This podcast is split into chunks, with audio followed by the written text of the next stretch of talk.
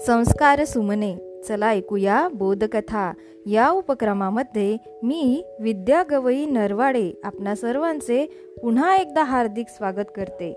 आजच्या कथेचं नाव आहे मला उडता येतो. लेखिका प्राध्यापिका सौ लीला शिंदे.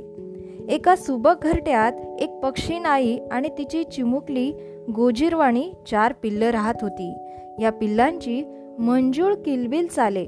मऊ मऊ पंखांचा नाजूक पिसारा फुलवीत घरट्यात त्यांची मस्ती चाले आणि भूक लागली की आईकडे एकसारखी चुचींचा आ करीत आम्ही किती भुकेले आहोत असे चिव चिव चिव चिव चिव करीत भंडावून सोडे.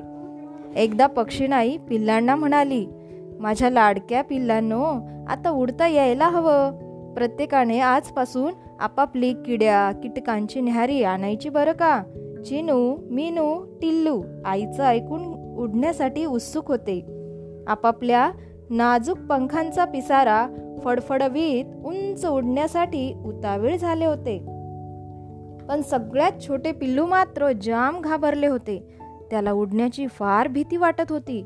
त्याला वाटत होतं की उडताना आपण पंखांची उघडझाप करणे विसरलो तर? पहिल्या तिन्ही भावंडांनी एकानंतर एकाने आधी घरट्यात पिसारा फुलवला. आणि नंतर फडफडवत उंच हवेत झेप घेतली. हवेत मजेत तरंगू लागले. निळ्या आकाशात हवेत उडताना त्यांना मजा वाटू लागली. टिल्लू बिचारा गटंगळ्या खात धपकन खाली पडला.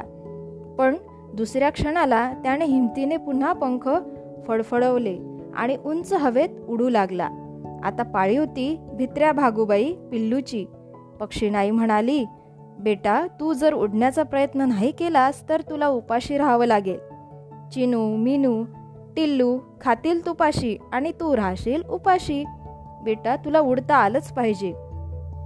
पिल्लू म्हणाले ए आई मी नाही बाई मला उडायची भीती वाटते. नाही गो नाही. पक्षी नाही म्हणाली असं भिवून कसं चालेल? तुला उडायला आलंच पाहिजे.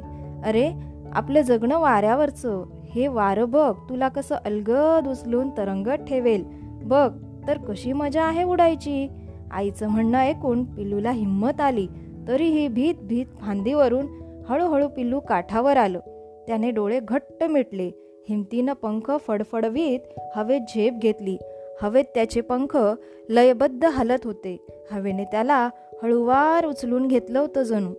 ते हवेत उंच मजेत तरंगत होते. ते हवेतून मोठ्या आईला म्हणाले आई मलाही उंच उंच उडता येतं. मी पण उंच उडू शकतो.